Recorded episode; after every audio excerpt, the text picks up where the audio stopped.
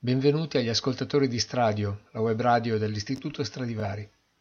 Lo scorso 24 febbraio, grazie al progetto Stradivari Incontri, abbiamo avuto il piacere di ospitare, seppure a distanza, il pianista e compositore Cesare Picco, musicista di fama internazionale e autore di un romanzo dedicato a Johann Sebastian Bach.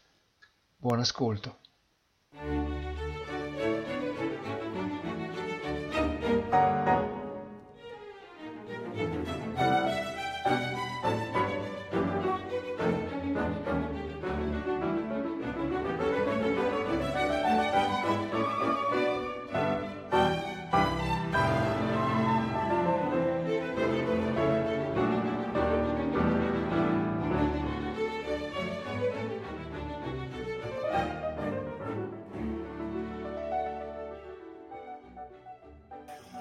Musica di Bach risuona nella tua produzione dappertutto e gli hai dedicato un disco, no? quindi Back to Me, e gli hai dedicato anche un, ehm, un libro che i nostri, i nostri ragazzi hanno, hanno davvero divorato. In questo brano si è sentito davvero la libertà con cui ti, ti avvicini a Bach, no? la libertà, la confidenza che hai con Bach, quasi come se fossi un amico con il quale si può scherzare, ma nello scherzo si dimostra tutto l'affetto e il rispetto che si ha nei suoi confronti. Perché proprio Bach? Ah, te lo racconto subito, ve lo racconto subito, ma prima fammi dare un, un, abbraccio virtuale veramente a tutti i ragazzi in ascolto perché avrei voglia veramente di, di stringerli e, e, e, non vedo l'ora di farlo e dobbiamo lottare per poterlo fare presto, veramente. Dicevo prima, forse non eravamo ancora connessi con tutti voi, ma dicevo prima che eh, ha secondo me dell'eroico quello che state facendo voi ragazzi insieme ai professori in questo momento. Quindi tenete duro, teniamo duro e, e, e quindi appendiamoci alla bella e sana musica. E, e, parlando di bella musica, Sebastian e quindi Bach è il numero uno. La cosa che avete appena sentito, cioè quella follia di aver pensato di riscrivere a mio modo, è una è una trascrizione, è una rivisitazione, mettiamolo così, è una terza cosa del quinto brandeburghese. Dovete sapere che è il, è il mio primo eh, ricordo musicale, eh, diciamo compiuto. Un, mio padre aveva una cassetta che ascoltava in auto e quando io avevo appunto 4-5 anni, ogni weekend andando nella casetta in montagna lui metteva questa, questa musica e solo dopo che ho scoperto che era eh, il gruppo dei brandeburghesi, era Lorin Masel che, che, li dirigeva, era una cassetta, mi ricordo, grigia. Insomma, io mi mettevo dietro, un po' mi addormentavo, un po' no. E dopo tanti anni ho avuto modo di incontrare dei musicisti veramente, veramente validi e che facevano capo a Berlino di Berlin Chamber Soloist e, e, con il Festival di Brescia delle dieci giornate eh, ho pensato di, di, compiere questa follia. Dicevo, do, dopo tutti questi anni che cosa mi è rimasto nel sangue? Quello che dicevi tu Roberto è sicuramente eh, un, un aspetto che mi è particolarmente caro. Io penso che la musica debba essere una materia costantemente viva, come fosse un lievito madre da, da tenere costantemente in vita e penso che non ci sia nulla di male di, nel poter, come si può dire, prendere i codici che, che, ci sono arrivati dai grandi maestri per capire che cosa poterne fare con le nostre mani. D'altronde il cammino della musica è stato questo, nel senso che eh, anche Sebastian ha preso ed è riuscito a vedere in quello che c'era nel suo passato e, e sarà sempre così per quelli che verranno.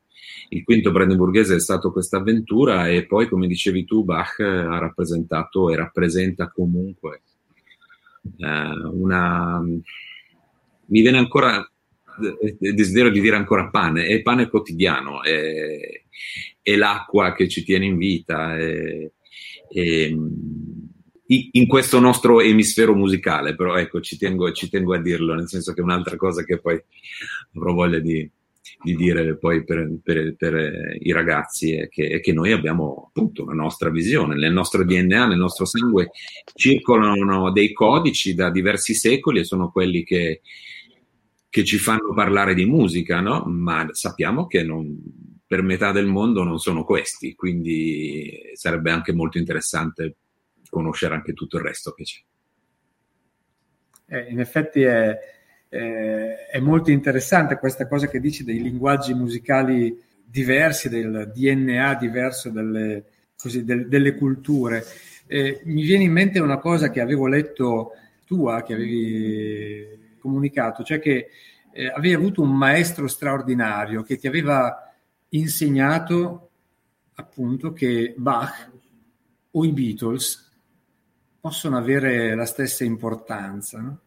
Mm-hmm. E, e, questa cosa mi ha, mi ha, colpito molto perché non è facile trovare un maestro che insegni questi sottotesti, no? queste cose un po', se vogliamo, anche anti-accademiche, no?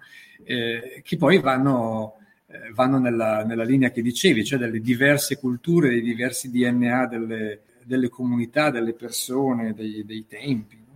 Eh, guarda, posso, posso raccontarti e raccontarvi questo, soprattutto perché parliamo a un uditorio per me straordinario, che è proprio quello dei, dei, di, di, voi ragazzi che avete l'età che avete e se avete e vi hanno raccontato Sebastian, se avete avuto modo di leggerlo, eh, capirete perché per me questa l'età che voi state attraversando è per me fondamentale e, ed è stata diciamo il, il periodo in cui ho, ho, voluto anche rappresentare lo stesso Bach, quindi da ragazzo, perché penso che sia il momento più, più straordinario che abbiamo l'opportunità di vivere, mh, ognuno di noi, e eh, nello scrivere questo, questo, questo romanzo, questo percorso, non ho potuto fare a meno di pensare alla mia adolescenza. E qui rispondo a, a, Roberto. Io ho avuto, devo dire, un incontro destinale, una grandissima fortuna.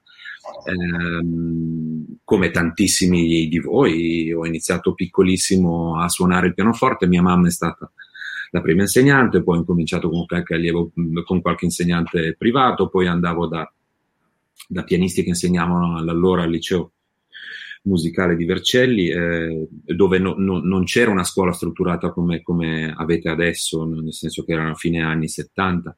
Io usavo, usavo quel, quel, tipologia di studi per prepararmi, mi facevano fare dei concorsi, andavo a concorsi di stresa, di... ho frequentato quindi diciamo la musica classica quotidianamente come, come fate voi fino a intorno ai 12 anni per poi essere, forse ero, ero annoiato da questa tipologia, no, non potevo chiaramente a quell'età avere le, i codici per comprendere chissà a, quale profondità il mio, il mio turbamento. Diciamo che per un, sei mesi buoni ho, con grande scorno della mia famiglia ho, ho smesso completamente. Da un giorno all'altro ho detto, sapete che c'è, io gioco a basket, gioco a tennis, ho voglia di andare a correre con gli amici, cioè non, non mi interessava più passare eh, davanti allo strumento la mia giornata.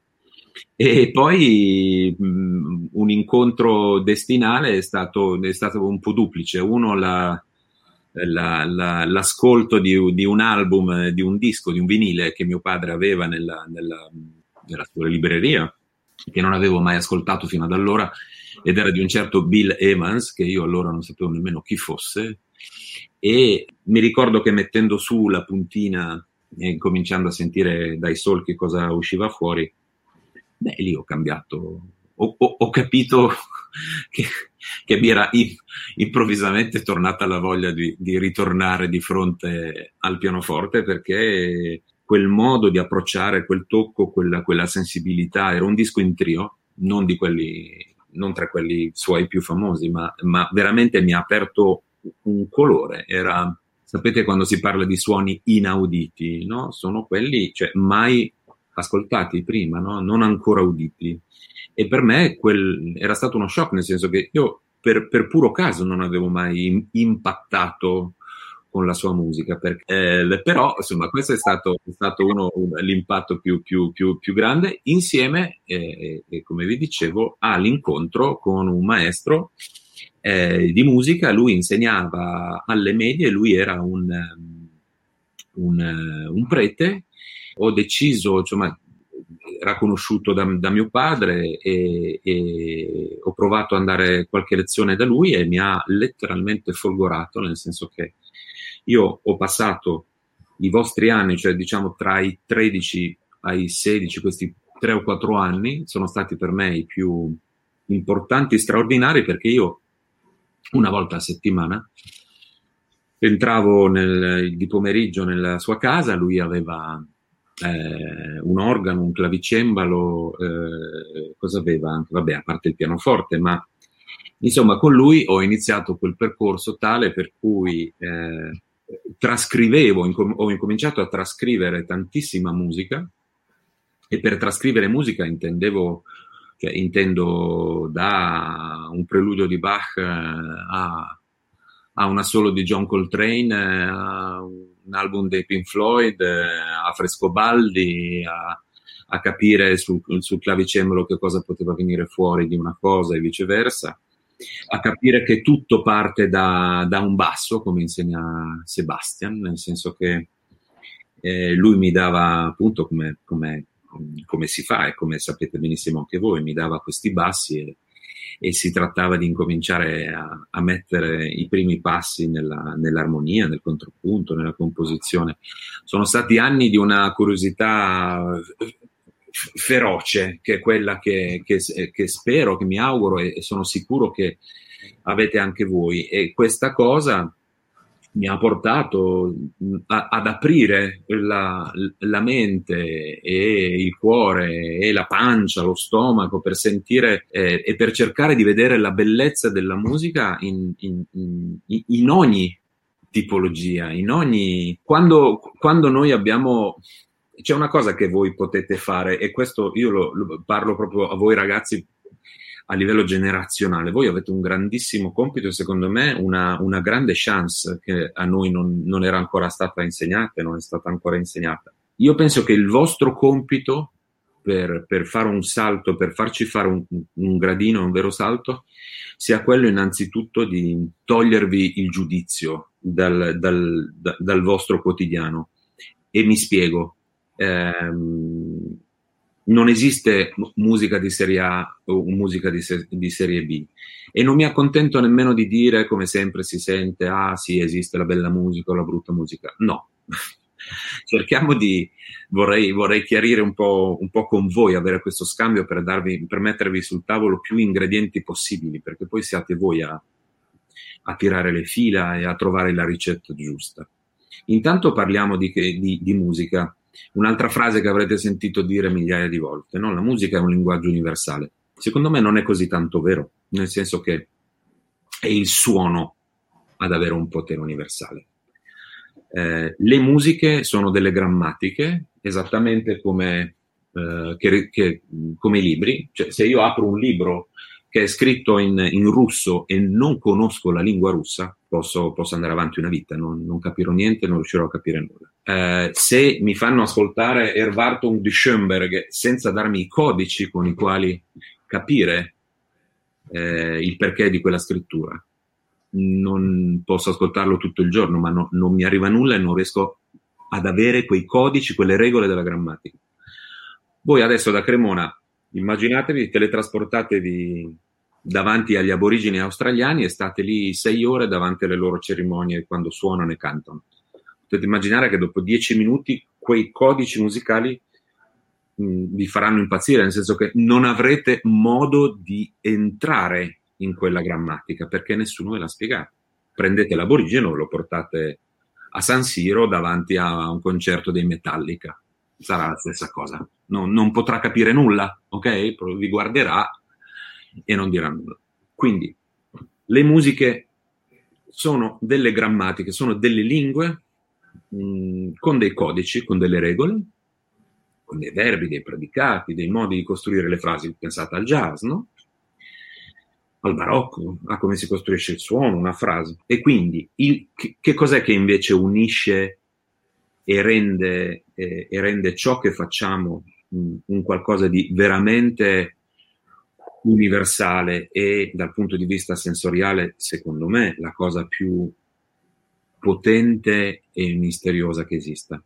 È proprio il suono, il suono, cioè la frequenza, quindi non parlo di un particolare strumento, parlo dei suoni, di ciò che noi, per questo mistero miracoloso che, che è la vita, che ci è stata donata, è quella cosa che ci permette di entrare noi stessi in vibrazione con il mondo. Quindi quei suoni, quelle, quelle sensazioni che ci fanno veramente vibrare all'unisono. Eh, lo sapete benissimo, ci sono queste cose valgono dal punto di vista non solo artistico ma anche interpersonale, no? Eh, noi entriamo in vibrazione con un amico, con un'amica eh, ed è una questione proprio chimica, acustica, quanto, quanto invece magari non riusciamo no? eh, a, a, trovare, ad accordarci con una persona e ci, e ci sentiamo subito, eh, subito abbastanza antipatici. C'era, mi ricordo, concludo dicendo che, che, mi ricordo un interessantissimo documentario un po' di anni fa c'è stato, vi ricorderete, voi eravate evidentemente veramente piccoli, uno tsunami devastante, se lo ricorderanno Simone e Roberto in Indonesia.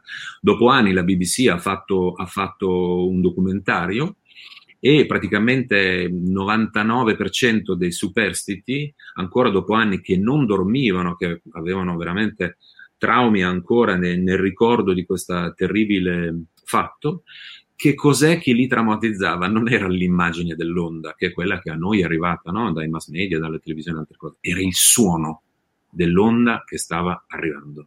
Questo è un, uno dei tanti esempi che si possono fare di quanto mh, il, il suono abbia questo potere infinito, straordinario, quindi nel bene come nel male, nel senso ci scuote, no? ci, ci, ci, fa piangere, ci, ci, fa tremare dalla paura, ci, fa godere, ci fa urlare dal piacere, perché le canzoni ci fanno, fanno, fanno piangere, perché Puccini aveva la scienza esatta per dire adesso qua, in questa battuta qua, il pubblico piange. Lo faceva scientemente, lo sapeva fare. Quando mette il clarinetto a quell'ottava in tosca, è perché lo fa piangere. E Spielberg fa lo stesso nel cinema. Ci sono le persone che dove scientemente, se tu hai, come si può dire, ed è lì che voi dovete agire, ragazzi, cioè dovete entrare dentro i suoni, dovete capire la loro forza. Per questo vi dico interrompete il giudizio. Questi sono anni in cui è normale che si cresca dicendo ah ma questa qui è, è, musica spazzatura, ah ma questa qui è troppo difficile, ah ma quello lì non suona bene, ah ma quello suona troppo lento, ah ma quello... Toglietevi queste cazzate, toglietevi queste cose dalla testa. Se voi imparate a non giudicare, anche tutte le volte che, che voi verrete giudicati, dopo 30 secondi non, questa cosa non, non vi interesserà più. Quindi togliete il giudizio, andate a fondo su qualunque tipo di cosa. La musica, la meraviglia e il mistero della musica ci sono in qualunque, anche piccolissima cosa fatta dall'uomo. Quando, quando, Roberto prima diceva che ho avuto questa fortuna, cioè uno può dire ma come? Come puoi mettere allo stesso livello i Beatles a Bach? Non si tratta di mettere allo stesso livello, si tratta di avere gli strumenti noi per capire che ci sono delle cose all'interno sia di quelle che ha fatto Bach, sia di quelle che ha fatto i Beatles, che sono veramente rivoluzionarie. Dovete prima di tutto capire quando questi suoni inauditi, quindi mai ascoltati prima, sono, eh, sono stati portati al mondo, d'accordo? lo sapete benissimo, la storia che si ripete sempre, eh, pensate già solo a Stravinsky, no? pensate alla prima della sagra, pensate a tutto quello che volete. È chiaro che voi lo ascoltate adesso ed è talmente naturale, è talmente un dato di fatto questi accordi, l'accordo, o come l'inizio del Tristano, cioè voglio dire, per noi sono, o anche un cluster che, che fanno i pianisti che improvvisano nel jazz o in altri tipi di musica. Cioè, voglio dire, noi ascoltiamo questa cosa e noi abbiamo già metabolizzato con la nostra esperienza, la nostra conoscenza queste cose. I Beatles sono rivoluzionari esattamente in quello che loro facevano, esattamente come, come, come Bach e come i grandi, perché eh, riuscivano a mettere degli accordi che in quel momento storico in cui sono usciti erano come degli schiaffi. E quindi dovete la musica secondo me va, va conosciuta eh, con, questo tipo, con questa tipologia di strumenti. Perché sennò qualunque cosa può essere banalmente eh, ascoltata e vissuta ma senza la vera forza con la quale è stata scritta quante cose, mamma mia, cioè, oh, ti ho detto Bach, è venuto no, Scusatemi, eh, adesso, adesso, parlo meno, poi no, no, no, no, ti abbiamo chiamato apposta. No, eh, invece una, una, cosa che, che, mi sono segnato mentre, mentre parlavi e che eh, mi, ha, mi, ha, colpito, come credo eh, anche i nostri ragazzi, entravi nella casa del tuo insegnante e trovavi un piccolo tesoro, no? trovavi un pianoforte, un organo, un clavicembalo. E questa cosa la, la, ritroviamo nella tua produzione, cioè tu sei un pianista ma non hai, eh, come si può dire, nessun tipo di, eh, di pudore no? nel eh, utilizzare un clavicordo che ha una sonorità particolarissima, magari insieme a un Wurlitzer, a un piano elettrico, magari insieme a dei campionatori o a dei sintetizzatori o a un DJ set.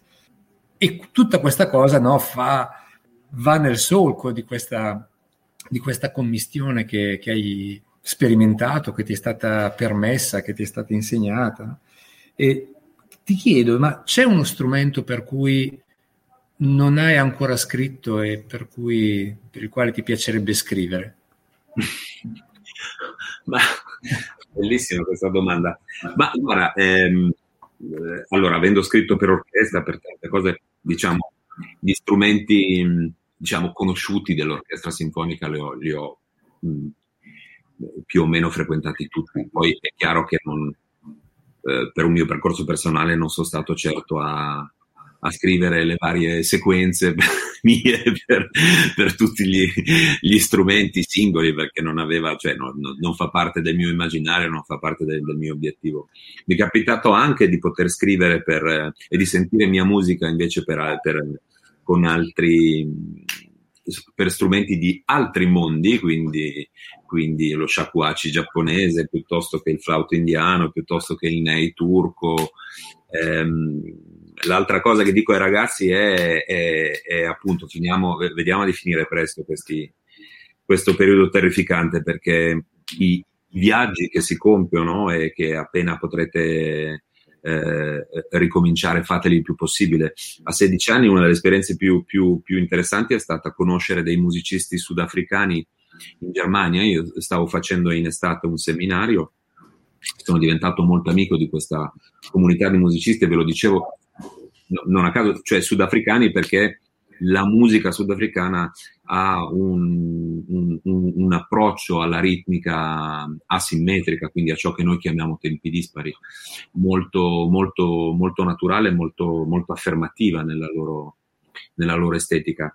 E per me è stato uno dei, dei, dei, dei grandissimi insegnamenti, poi proseguire eh, la loro conoscenza anche nei mesi successivi, quando avevo intorno ai 17 anni sono stato un po' di tempo anche a Londra a, a sentire questo, a diventare un po' allievo di questo insegnante di, di pianoforte e, e, e, e, proprio riuscire a lasciarmi andare a incominciare a costruire un, un, un, un approccio ai tempi in cinque quarti, in sette quarti, eh, allora quelli erano gli anni in cui incominciavo appunto, ho fatto il mio primo concerto in, intorno ai 16-17 anni di musiche mie e usavo l'improvvisazione. E anche qua concludo dicendo una cosa molto importante. Eh, eh, prima abbiamo, abbiamo detto no, di, di, eh, di, di, quanto le lingue, cioè le musiche siano appunto grammatiche. Il jazz ha una sua grammatica, ha un suo alfabeto, un suo modo di parlare. È chiaro che in questo momento e da, e da molto tempo eh, ha avuto un impatto tale nel Novecento per cui eh, se voi domandate per strada a chiunque eh, che cosa associa alla parola improvvisazione, è chiaro che nove persone su dieci ti diranno, ti diranno il jazz. Ma, ma, ma so che anche voi sapete che non è così, nel senso che l'improvvisazione è un, un, un modo di intendere, di operare, un approccio completamente eh, eh, molto più completo che non riguarda solo il mondo del jazz. Voi sapete benissimo che i più grandi di tutto il mondo, cioè l'improvvisazione fa parte del linguaggio musicale da che esiste l'uomo. E quindi se noi parliamo della musica rinascimentale, se noi parliamo di ciò che ha fatto Bach, se noi parliamo di Frescobaldi, se noi parliamo di, eh, di ciò che vogliamo parlare, immaginiamoci il pianoforte di Chopin, ok? Ma non dico Chopin, immaginiamoci la bellezza, provate a sentirvi il pianoforte di Chopin. Pensate a quello che dur- durante le, le sere eh, quando si sentiva bene, quando poteva, magari che cosa ha sentito quel pianoforte di così straordinario? Che è stato irripetibile perché erano tutti grandissimi improvvisatori prima di buttare sulla carta. Chissà quello che non ha tirato fuori quell'uomo. Pensate a quel pianoforte, pensate l- nella sua RAM dei suoi ricordi, pensate che cosa, che cosa può aver vissuto che noi non abbiamo mai, mai sentito no? E, e, questa è l'improvvisazione, pensare che cosa, che cosa ha potuto fare certe volte nella sua testa Jarrett o altri grandissimi improvvisatori. Cioè, voglio dire, e, e, vi ripeto, ho nominato per ultimo Jarrett perché è inserito poi nel mondo del jazz, ma non mi interessa perché tutti questi, da Schumann a Schubert, un altro, ma voglio dire, se parliamo della nostra musica, e poi, poi esiste tutto l'altro mondo, non so se vi, vi è capitato di frequentare la musica indiana, che sia quella del nord o quella del, del sud, la, la, musica giapponese, altre cose, dove l'improvvisazione, cioè è, è, parte integrante, cioè è composizione in tempo reale. E per questo che per me ha una, una, una valenza straordinaria. Pensate a un gesto artistico, no? pensate alla musica quella che poi viene detta concettuale, o pensate all'arte, fate, fate, tutti, fate voi perché li sapete fare questi, questi vasi comunicanti tra i vari capolavori, no? eh, pensate a quello che ha fatto Cage, eh, a, a, certe cose nella pittura di Pollock. Allora, eh, il, per me l'improvvisazione è il gesto finale più incredibile, più potente che io posso fare nel condividerlo con voi. Cioè, quello che voi state ascoltando in quel momento non, pri- non esisteva prima, non esisterà dopo perché muore esattamente nella frazione stessa di secondo in cui io smetto di farlo. Pensate a quello che, che può essere, no? a quello che poteva essere anche allora eh, nella nostra storia de- della musica, sentire i grandi anche che, che, affrontavano anche, viva Dio finalmente, le, le, le cadenze improvvisate. L- l'improvvisazione è veramente una, è quella marcia in più, è quell'ultimo, quell'ultimo stadio che, che permette, secondo me, di arrivare a quel potere di cui parlavo. Guarda, la cosa che dicevi prima dell'interazione tra le persone, no? della connessione tra le persone, sembra che eh, trovi in questo momento una, così, appunto una prova, una verifica perché eh, la domanda a cui hai risposto è quella che non ti ho fatto, cioè è quella che ti avrei fatto adesso proprio di, di chiederti un elogio dell'improvvisazione e mi hai anticipato. Eh, perché così è una mia piccola fantasia, ma credo che sulla tua carta d'identità se si scrive ancora la professione, non ci sia scritto pianista, ma ci sia scritto improvvisatore. Eh, perché davvero io ho avuto il privilegio di ascoltarti in concerto a un blind date, a un concerto al buio a Cremona, è stato davvero un momento, quando si dice irripetibile, ma è stato davvero un momento irripetibile. E ogni concerto anche se è vero che ogni concerto è diverso, ma a maggior ragione ogni concerto mm, in cui il, il contenuto sonoro il, è completamente improvvisato è ulteriormente irripetibile e per questo ti ringrazio.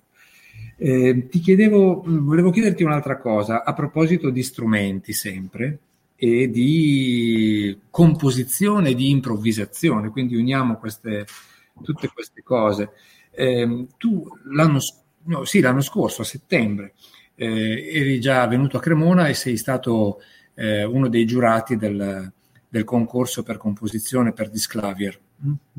Il Disclavier, per chi non lo sapesse, ma credo che i nostri ragazzi un po' lo sappiano tutti, è, è una sorta del, eh, di, di, così, di, un, di un pronipote dei pianoforti a rullo, no? di questi pianoforti automatici, eh, con in più questa incredibile possibilità di suonare a distanza, no? ci sono le connessioni che permettono di, appunto, di far suonare fisicamente questi, questi strumenti anche a distanza. Insomma.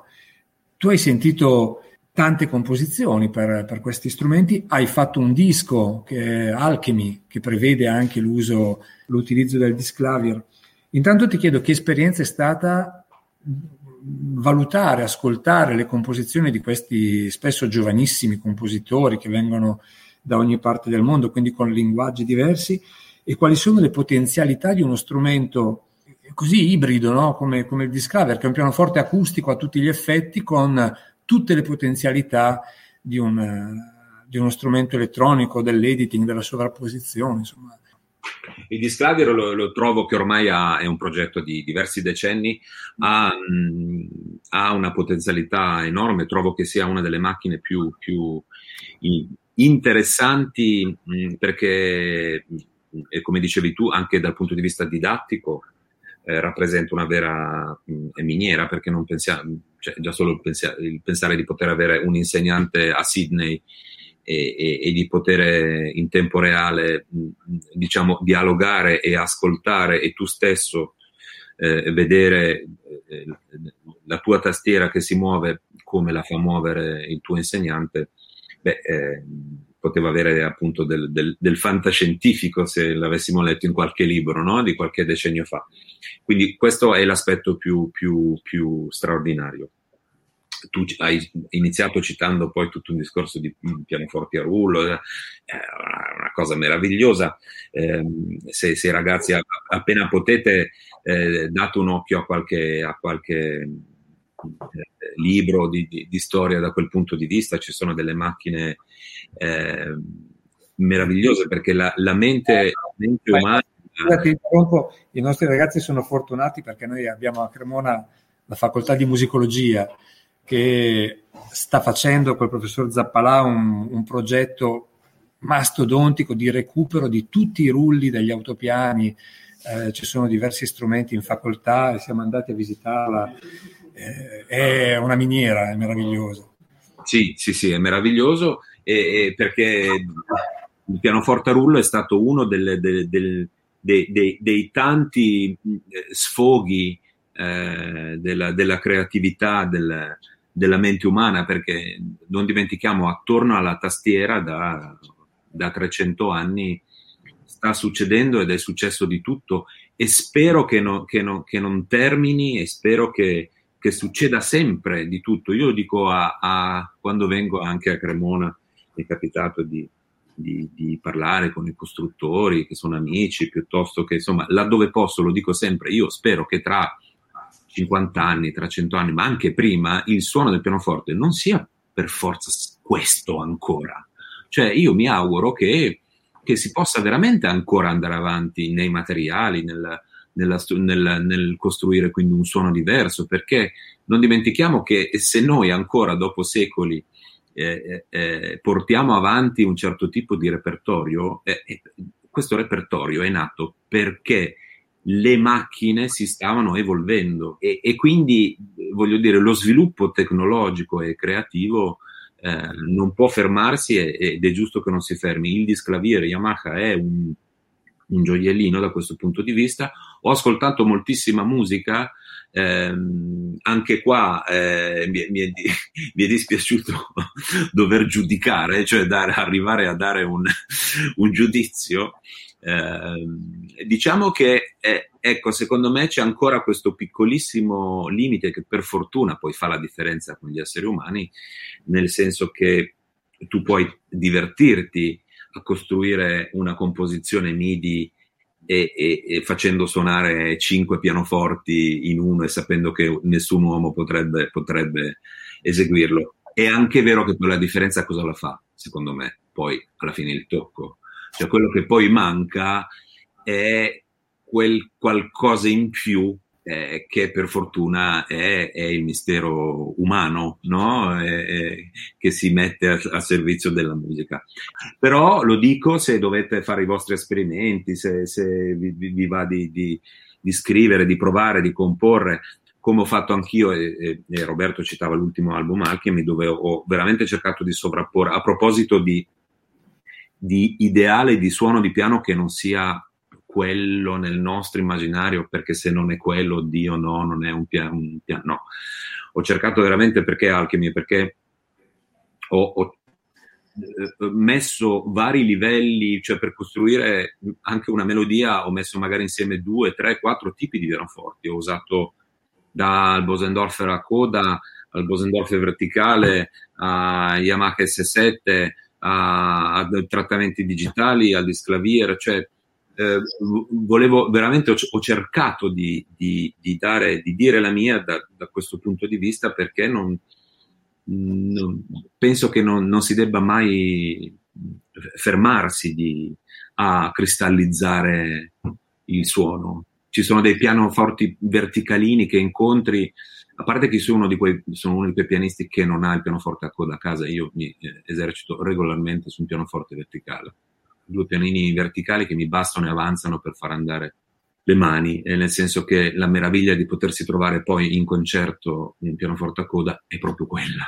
Nel senso che il margine di meraviglia che tu incontri, se, se tu Ragazzi, se voi ogni giorno andaste a scuola o a comprare, a fare shopping andare a prendere il pane con una Ferrari e poi il sabato guidate la stessa Ferrari per andare, per andare a fare le corse, dopo un mese vi rompete le palle. La meraviglia è quella di trovare, di trovare quella macchina straordinaria inserita in un contesto, quindi con, una, con un'acustica eh, speciale, altre cose, e quando sei davanti a quella macchina dici, ah, sì, adesso sì che si può incominciare a viaggiare. No?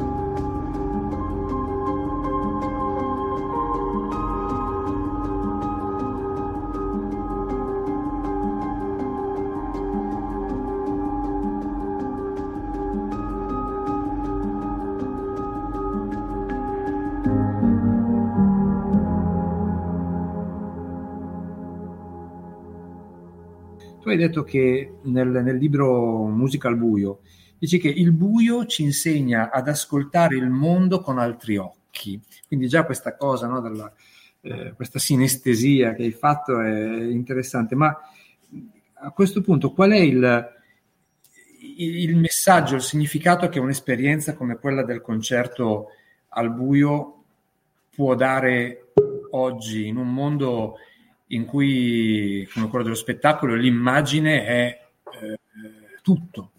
Mm-hmm. Eh, cerco brevissimamente di dare più, più livelli possibili a, a voi eh, ragazzi.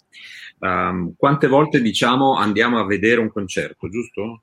Ah, vado a vedere uh, Lang Lang, ah, vado a vedere la, uh, Bugnati Svili, ah, vado a vedere Guidon Kremer vado a vedere o vado ad ascoltare? No? Vedete quanto, quanto anche noi siamo, siamo, viziati da questo punto di vista, no? Cioè si va a vedere un concerto, no? è, è, è, è, logico, è lecito che, che, che il, lo spettacolo, no? la forma dello show sia ormai diventata talmente performativa, talmente interessante, completa, che oggettivamente si va, cioè quando tu vai a vedere gli U2, tu vai a vedere uno spettacolo degli U2, ci mancherebbe, è, è, una forza della natura, è una potenza tecnologica ciò che tu vedi, no?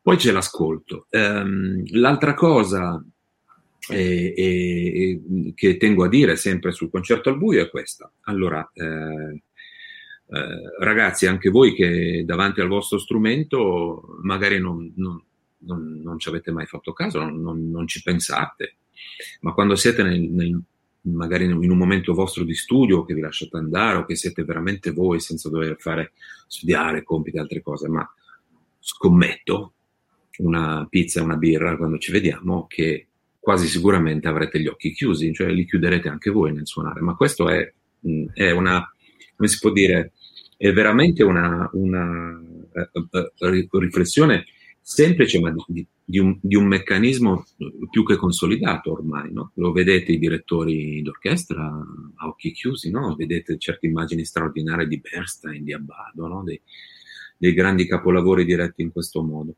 Il solista. Karajan dirigeva, Karajan, scusami, dirigeva sistematicamente ad occhi chiusi. Ti ricordi? Eh, appunto, mi ricordo i video da, da bambino, certo, meraviglioso.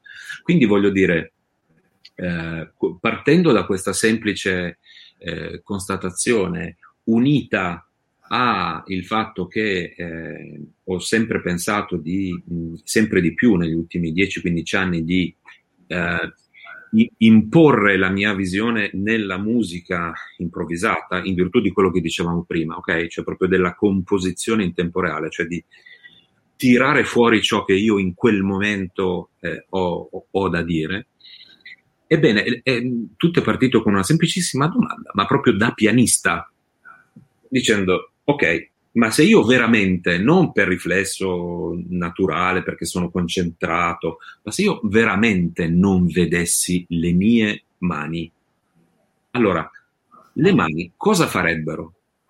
Cercherebbero cose diverse, soluzioni diverse. Badate bene, pensate sempre al discorso dell'improvvisazione della composizione in tempo reale, cioè io non sto ripetendo i preludi di Chopin e mi bendo e devo far vedere che so bendato fare i preludi Chopin. No, no, no, no, non c'entra assolutamente niente, ok?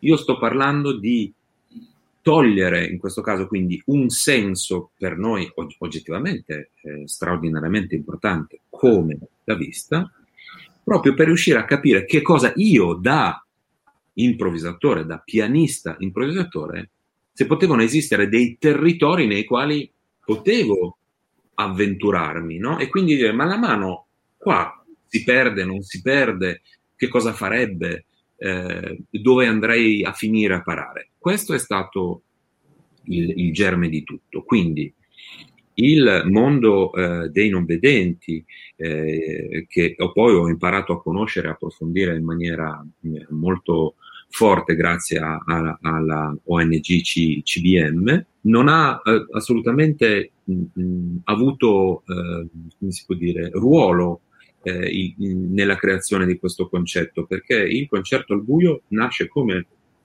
una performance d'arte. Io uso la luce, la mancanza della luce, esattamente come fa un regista teatrale con le luci, cioè c'è un percorso. Io ho determinato che in circa dieci minuti dalla penombra si vada nel buio assoluto, nelle caverne, nelle grotte c'è quel tipo di buio, nelle profondità del, del, del mare dove non, non arriva più il, il, raggio del sole, parlo di quel tipo di buio. Ok, quindi parlo di quella, di quella cosa. E concludo dicendo sì, eh, sapete che c'è la libertà di poter dire eh, non guardatemi, non mi vedete, io non vedo voi, ma guarda caso riusciamo a sentirci in maniera diversa, perché voi potete immaginare che cosa può essere per uno come noi, un pianista, su un palco davanti a 1500 persone nel buio, sentire mentre suoni, sentire la botta di, di energia e di, e, di, e di, flusso che ti, che ti sta arrivando è, è, adrenalina pura, è una droga, è una cosa pazzesca. E lo stesso vale per, per il pubblico, perché è un gioco, tu, tu, devi prendere o lasciare, ci sono delle regole. Ci puoi stare, non ci puoi stare, ti può piacere, non ti, non ti piacere. A me non mi frega niente di ciò che tu dici della mia musica. Io non faccio un, un qualcosa per fare della bella musica la mia musica non deve piacere per forza, no, non mi interessa. A me interessa compiere un viaggio assieme e questo viaggio vi assicuro che è quello che io cerco sempre, cioè dal momento in cui anche per il pubblico si tratta di non vedere più chi suona e quindi non giudicarlo più, non ti interessa, ma guarda caso c'è un suono e tu forse hai la possibilità di appenderti a quel suono e guarda caso comprenderne magari il suo potere, vedere, vedere qual è il percorso che ti fa fare, andare alla tua sorgente di ascolto e capire che puoi piangere, addormentarti, ridere, ascoltare, pensare a quello che vuoi, però guarda caso è quel momento, quella mezz'ora in cui, in cui forse il suono riesce a penetrare nella maniera più forte.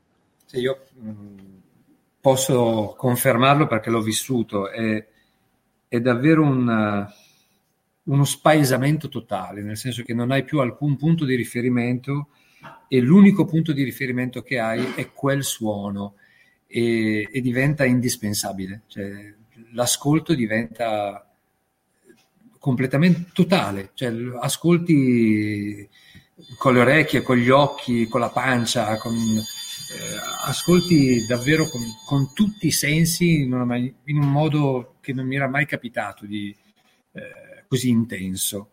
E, ehm, e quindi davvero è, è, un'esperienza che invito tutti appena sarà possibile. Spero, spero, di poter tornare al Museo del Violino appena eh, sia possibile. Se poi ragazzi...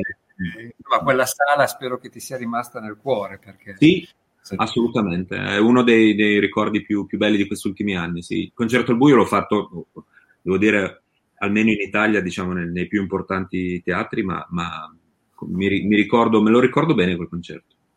Eh, a proposito di, di concerti e di, e di teatri, eh, il lavoro del musicista è quello di, di scrivere, è quello di registrare in studio, ma soprattutto è quello di eh, esibirsi dal vivo. No? Quindi, ovviamente quest'anno, poi adesso cade proprio l'anniversario no? in, questi, in, questi, giorni. Eh, c'è stato un anno in cui, soprattutto in Italia, la produzione eh, musicale nei teatri è stata completamente sospesa. E, ehm, quanto, quanto ha pesato a te in particolare non poter suonare? Magari sei riuscito a suonare all'estero perché so che eh, qualche musicista è riuscito a, a mantenere così una eh, delle date all'estero, ma in Italia non è stato possibile. Che cosa hai fatto in questo periodo? E mm, volevo anche un, un, così, un tuo parere su questa moda, necessità, opportunità che c'è stata dei concerti online, no? Del, di, questa, di, questa, forma spesso gratuita anche di, di fruizione musicale. Parto da quest'ultima tua sollecitazione. Eh, penso che i concerti gratuiti in streaming siano la più grande stronzata che si possa fare in questo momento. Okay? La domanda. è, perdonate, ma mi viene proprio fuori da, da, da, proprio dalla pancia questa risposta, perché, perché, è veramente l'ultima calata di brache che il sistema musica e dei musicisti stanno compiendo proprio con una, una come si può dire... Leggerezza una leggerezza totale, esatto. E, e, e mi spiego, cioè eh, il concerto in streaming è senz'altro una mh, opportunità incredibile, d'accordo? Ma non dimentichiamo che quando noi parliamo di Italia, quindi eh, espressamente di questo nostro paese, e di come è vista la musica e come, vista, come sono visti i musicisti, cioè non visti perché siamo oggettivamente inesistenti, bene, continuando e perseverando a fare quotidianamente concerti in streaming gratuiti, noi continuiamo a eh, far capire alle persone che la musica non va pagata, che la musica è gratis. Per cui mi arriva l'idraulico in casa, io gli stacco la 100 euro ed è un, miracolo se mi fa la fattura. Però Cesare Picco deve suonare gratis eh, nel web, perché se no, chi, perché la, la, musica, dai, su, per favore, dai, ma suona, no, ma voi, intanto voi è una passione, no, non è un lavoro. E questo è purtroppo un, un, un meccanismo eh, veramente diabolico, perché è chiaro che tutto parte dalla voglia, cioè l'esplosione di tutto ciò, da che cosa è, è partita, lo sapete bene, non ve lo, non ve lo, devo spiegare perché ognuno di noi lo sta vivendo. Da un anno a questa parte noi abbiamo eh, eh, stiamo affrontando un mondo che nessuna sceneggiatura di Hollywood è riuscita a eh, preventivare, pronosticare. Cioè, ehm, veramente eh, nessuno poteva immaginare una, eh, una, situazione di questo tipo dove, eh, dove tutte le nostre certezze, ciò che noi in questa parte di mondo chiamiamo libertà e certe dinamiche e meccanismi che diamo per scontati sono stati completamente messi, messi al bando no? e ridiscussi. Ora,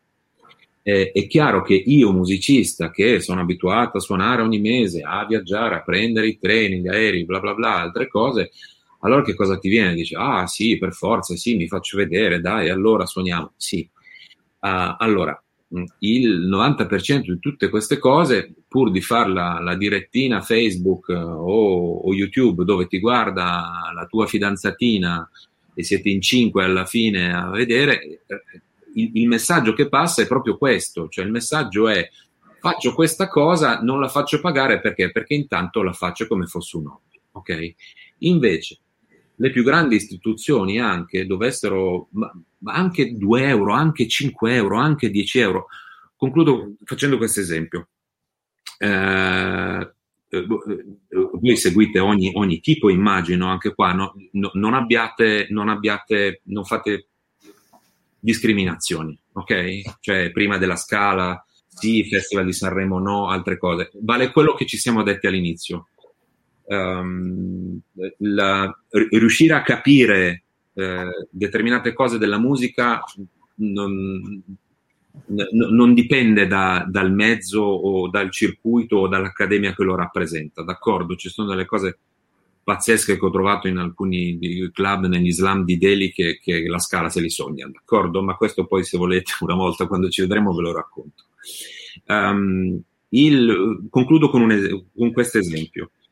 Eh, il fatto che la Scala dia gratuitamente la, la, la, la prima della, di Sant'Ambrogio in diretta TV, sì, da una parte può essere, come si può dire, letta come il servizio pubblico che fa il, fa il suo lavoro, no? Cioè, come dire, c'è il, il, teatro più importante d'Italia e quindi io faccio vedere a tutti. Va bene, ok, questo può essere, parliamone.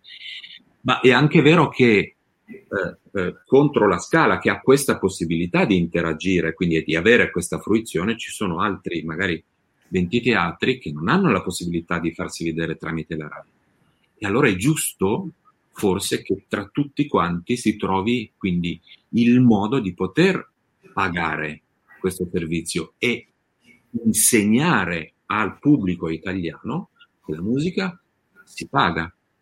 Mi raccontava un amico, il Metropolitan ha affittato la reggia di Caserta, ha chiamato dentro i vari, vari star della lirica, ha messo un biglietto a 30-40 dollari, ha tirato su 300 mila dollari per una replica in streaming. Allora, così si fa, si fa, come si può dire, prodotto della cultura, così si mette in, in, in atto un meccanismo.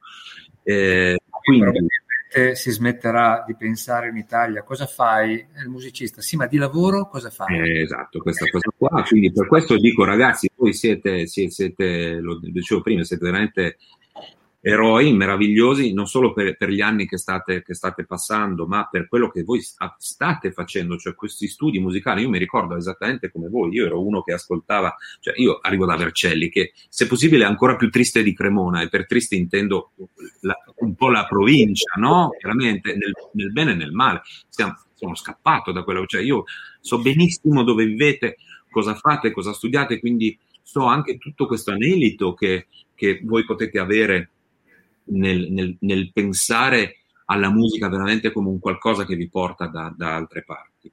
E, ehm, io allora avevo 12-13 anni, appunto, quando incontravo i miei amici, dicevo: Ma tu cosa ascolti? Ah, io ascolto, non so, Coltrane o Bartok, e loro ti guardavano come se, se fossi un, un, un, non lo so, un extraterrestre, non nemmeno di cosa. Quindi io conosco benissimo quello che voi state facendo eh, trovo che, che, mai come in questo momento voi dovete vedere il coraggio e veramente la, la forza di farvi, di farvi, sentire, perché voi non state facendo un percorso di studi, diciamo, no, normale, ma avete mh, modo e, e, fortuna e possibilità di attingere a quel mistero di cui parlavamo prima.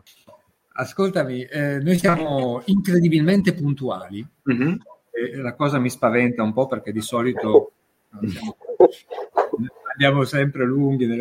Quindi intanto ti, ti, ringrazio perché ci hai regalato, proprio il caso di dirlo, una serie di, di riflessioni, di, di, suggestioni che eh, sono sicuro rimarranno nella, eh, così nel, nella testa, nella pancia, nel cuore dei nostri ragazzi e sono sicuro che poi queste cose eh, cresceranno, germoglieranno, diventeranno qualcosa di diverso rispetto a quello che magari intendevi tu, ma proprio per questo saranno ancora più, più importanti, si arricchiranno con, con, la loro esperienza.